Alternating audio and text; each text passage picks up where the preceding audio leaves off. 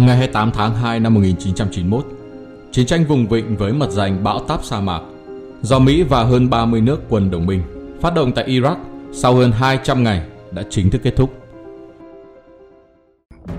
Đây không chỉ là cuộc xung đột lớn đầu tiên trên thế giới kể từ khi Chiến tranh Lạnh kết thúc, mà còn là chiến trường đầu tiên đánh dấu sự thành công của một trong những dòng máy bay ném bom chiến lược siêu thanh mạnh nhất thế giới, B một B Lancer. Nhưng mới đây, không quân Mỹ đã cho anh chàng kỵ binh này chính thức đi vào kho niêm cất, mặc dù nó đang sở hữu tầm bay lên tới hơn chín nghìn ki lô mét, mang theo năm mươi sáu tấn bom đạn các loại, có thể tấn công bất kỳ ai và ở bất kỳ đâu. Vậy vì sao Lầu Năm Góc lại quyết định loại biên B một B Lancer, dù đây hiện là máy bay có tải trọng bom đạn lớn nhất và bá đạo nhất thế giới? Tất cả sẽ được kiến thức quân sự giải mã trong hành trình theo dấu lịch sử ngày hôm nay.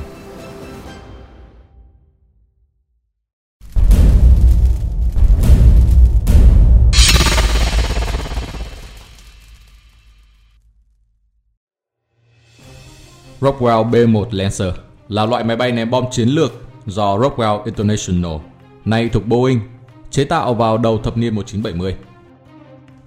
Mục tiêu của chương trình là phát triển loại máy bay ném bom tốc độ cao tương tự B năm mươi tám Hustler và có khả năng mang tải trọng vũ khí như B năm mươi hai Stratofortress. Chương trình B một được khởi động vào những năm một nghìn chín trăm sáu mươi nhưng đã bị trì hoãn bởi sự ra đời của máy bay ném bom chiến thuật tầm trung F một một một. Tuy nhiên, khi Tổng thống Richard Nixon nhậm chức, ông đã quyết định giảm số lượng F một một một vì chúng không có tầm bay xa và sự linh hoạt. Khi ấy, chương trình B một được khởi động lại. Phiên bản đầu tiên là B một A được thiết kế vào giữa thập niên một nghìn chín trăm bảy mươi, nhằm đáp ứng nhu cầu của không quân Mỹ về loại máy bay ném bom hạt nhân chuyên hoạt động ở độ cao lớn và đạt tốc độ trên hai nghìn năm trăm ki lô mét trên giờ. Tuy nhiên, chỉ có bốn chiếc B một A được chế tạo trước khi Tổng thống Mỹ Jimmy Carter hủy dự án vào tháng sáu năm một nghìn chín trăm bảy mươi bảy. Nhưng đến tháng mười năm một nghìn chín trăm tám mươi mốt, nó lại được tái khởi động theo lệnh của Tổng thống Ronald Reagan với hàng loạt thay đổi lớn, và những thiết kế ra đời trong thời gian này được gọi với cái tên kỵ binh B một B Lancer. Nó được tối ưu cho nhiệm vụ xâm nhập không phận ở độ cao nhỏ, đồng thời ứng dụng nhiều cải tiến để giảm diện tích phản xạ radar. Máy bay này không còn đạt được tốc độ hai nghìn năm trăm ki lô mét trên giờ như ban đầu nữa, mà nó chỉ có thể bay với tốc độ tối đa một nghìn một trăm ki lô mét trên giờ ở độ cao dưới một trăm năm mươi mét, nhưng lại có khả năng sống sót cao hơn B một A gấp nhiều lần.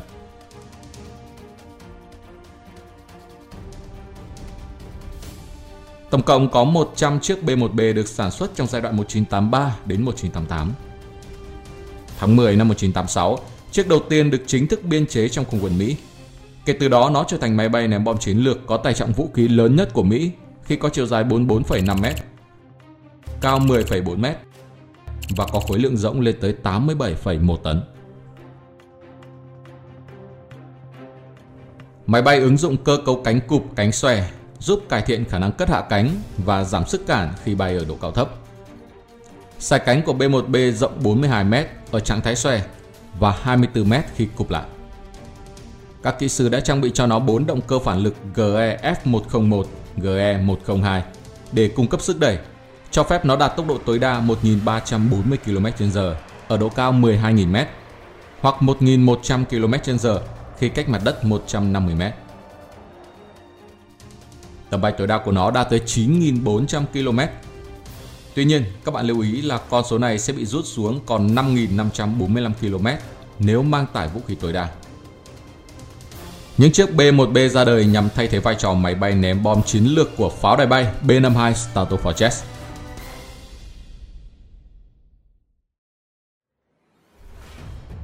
Vào tháng mười hai năm một nghìn chín trăm chín mươi tám, bảy năm sau những phát súng cuối cùng của Chiến tranh Vùng Vịnh lần thứ nhất, các phi công Mỹ một lần nữa nhận nhiệm vụ chiến đấu trên bầu trời Iraq, trong nhiệm vụ chiến đấu đầu tiên của B một B Lancer.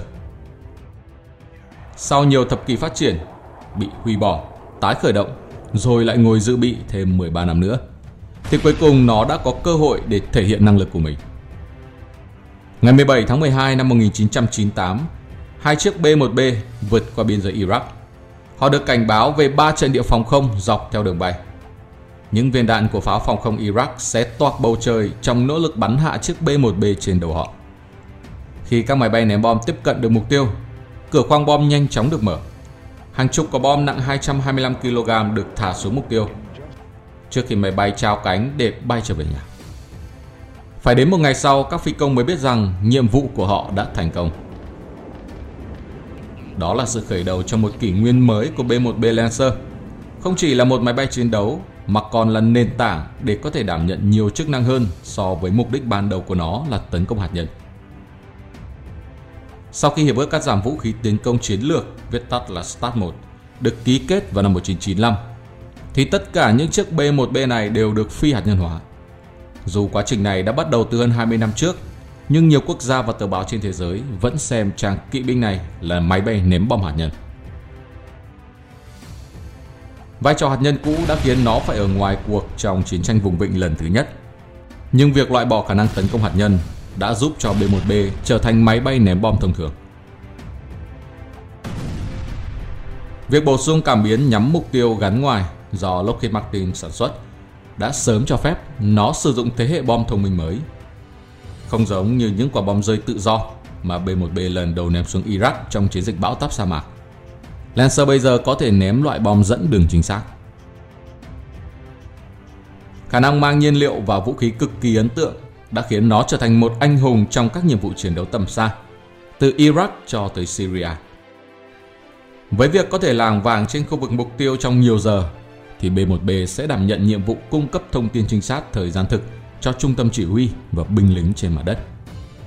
Những cải tiến công nghệ cho phép Lancer có khả năng tấn công thông qua hệ thống chỉ thị mục tiêu bằng laser của bộ binh trên mặt đất, hoặc là ném những quả bom thông minh đánh trúng mục tiêu với sai số chỉ vài mét. Sự kết hợp giữa trinh sát và tấn công chính xác đã giúp loại máy bay này nhanh chóng trở thành phương tiện được yêu thích trong các nhiệm vụ hỗ trợ trên không. Thật vậy, Mỹ đã thành công khi làm cho những kỵ binh B một B trở thành một trong những thứ vũ khí đáng sợ nhất thế giới khi có khả năng tấn công toàn cầu. Gói nâng cấp tăng số điểm treo vũ khí dưới cánh từ sáu lên tám. Khoang vũ khí bên trong thân máy bay cũng được kéo dài từ bốn phẩy năm mét lên sáu phẩy tám mét. Kết hợp với giá treo ổ quay cho khả năng mang theo hai mươi tư tên lửa trong khoang, thậm chí lên đến bốn mươi tên lửa với tháp treo mới mà họ đang thiết kế.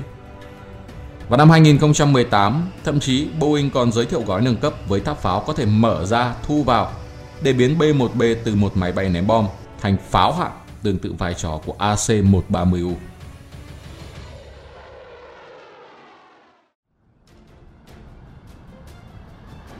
Mặc dù B một B Lancer đang đóng vai trò là lực lượng máy bay ném bom chiến lược và là lực lượng răn đe hạt nhân của Mỹ, nhưng thực tế là trong nhiều năm qua, các phi đội máy bay ném bom này phần lớn đã tạm dừng nhiệm vụ chiến đấu do chi phí duy trì kỹ thuật quá tốn kém. Các vấn đề với tình trạng kỹ thuật của nó đã xuất hiện từ lâu, chứ không phải là mới. Lầu Năm Góc từng thừa nhận rằng các hoạt động hỗ trợ liên tục cho máy bay ném bom B một Lancer trong hai mươi năm qua đã làm hỏng cấu trúc khung thân do khai thác quá mức. Các máy bay này đã được sử dụng tích cực trong các chiến dịch quân sự, đã thực hiện hàng nghìn lần xuất kích, chủ yếu là ở Trung Đông, mà những chiếc Lancer lại không phù hợp với các điều kiện khí hậu ở đó. Theo ước tính của các chỉ huy, thì việc hao mòn đối với phi đội B một B Lancer suốt hai mươi năm qua khiến cho việc bảo dưỡng mỗi chiếc có thể tiêu tốn từ mười đến ba mươi triệu đô la Mỹ. Và đó mới chỉ là chi phí sửa chữa cho những vấn đề đã được phát hiện. Loại biên những phi cơ không còn hiệu quả sẽ giúp họ ưu tiên đầu tư vào những máy bay còn lại, cũng như tăng cường huấn luyện binh sĩ. Mặc dù vậy, B một B hiện vẫn được coi là máy bay rất quan trọng khi phạm vi triển khai các loại máy bay này đang ngày càng mở rộng. Mới đây, Lầu Năm Góc đã chuyển một phi đội Lancer đến Na Uy để một lần nữa phô trương sức mạnh và khả năng sẵn sàng chống lại Nga ở phía Bắc. Mỹ đang cố gắng bằng mọi cách để kéo dài tuổi thọ của những máy bay chiến lược siêu thanh, bởi vì nếu không có chúng, Washington sẽ không có cách nào để đưa bom và tên lửa đến các khu vực xung đột.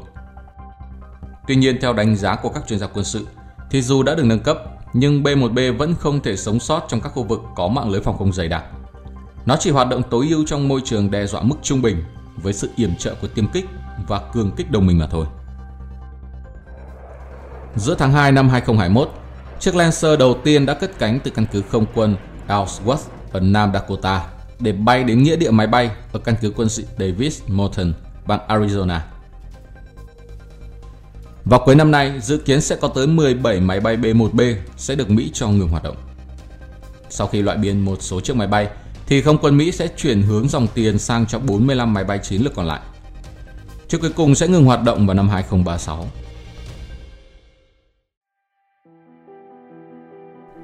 Nhưng với điều kiện khí hậu ở Arizona, nhiệt độ khô và độ ẩm thấp sẽ khiến những chiếc B một B Lancer bị rỉ sét và xuống cấp chậm hơn. Hơn nữa, sa mạc cung cấp một lượng lớn không gian với giá cả phải chăng, có nghĩa là quân đội Mỹ sẽ tiết kiệm được rất nhiều tiền. Những chiếc máy bay này sẽ được rút nhiên liệu, sau đó dầu được bơm qua động cơ để bảo quản. Họ phải đảm bảo rằng tất cả các lối vào máy bay đều được niêm phong để tránh bụi bẩn và động vật hoang dã. Một lớp phủ trắng sẽ được phun lên để phản xạ nhiệt nhằm bảo vệ tất cả tài sản bên trong máy bay. Với điều kiện bảo quản như vậy thì không quân Mỹ dường như có thể khởi động chương trình hồi sinh cho Lancer quay trở về để tiếp tục tham gia vào những nhiệm vụ vượt biên giới bất cứ lúc nào. Mặc dù vậy, quyết định loại biên một trong những dòng máy bay ném bom uy lực nhất của Mỹ đã trở thành tín hiệu xấu cho các đối thủ của Lầu Năm Góc. Video này đã một phần chứng tỏ rằng Washington đang sắp sửa biên chế những loại máy bay ném bom còn uy lực hơn gấp nhiều lần.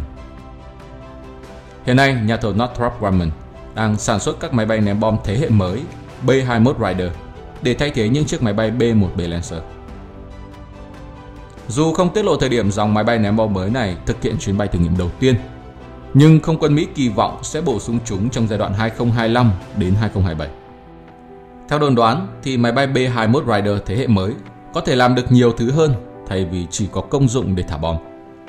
Một giả thuyết được đặt ra cho chiếc máy bay này sẽ được nâng cấp để có thể thả những quả thủy lôi khi các cuộc chiến diễn ra. Khi được phóng ở độ cao mười ki lô mét, chúng có thể lướt xa tới sáu mươi tư ki lô mét, găm xuống đại dương và sau đó đục thủng bom tàu địch mà không gặp bất kỳ trở ngại nào. Còn nếu như B hai mốt trở thành một chiếc máy bay ném bom tàng hình, thì nó có thể đi đến những nơi mà các máy bay khác không thể, giải bom sau đó tiêu diệt lực lượng hải quân của đối phương. Nó có thể vô hiệu hóa các bến cảng, buộc các tàu chiến của kẻ địch phải di chuyển một quãng đường xa hơn, hay thậm chí là đóng băng một số tuyến đường ra khơi, buộc đối thủ phải di chuyển theo lộ trình mà ở đó quân đội Mỹ đã chuẩn bị một cuộc phục kích kỹ lưỡng.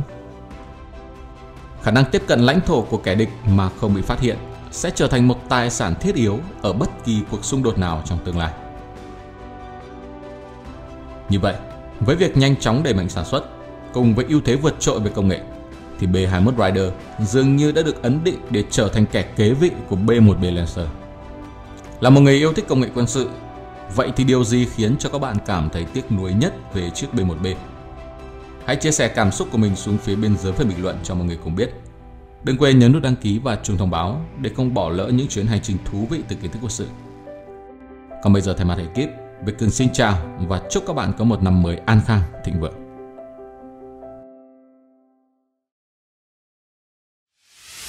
We'll be right back.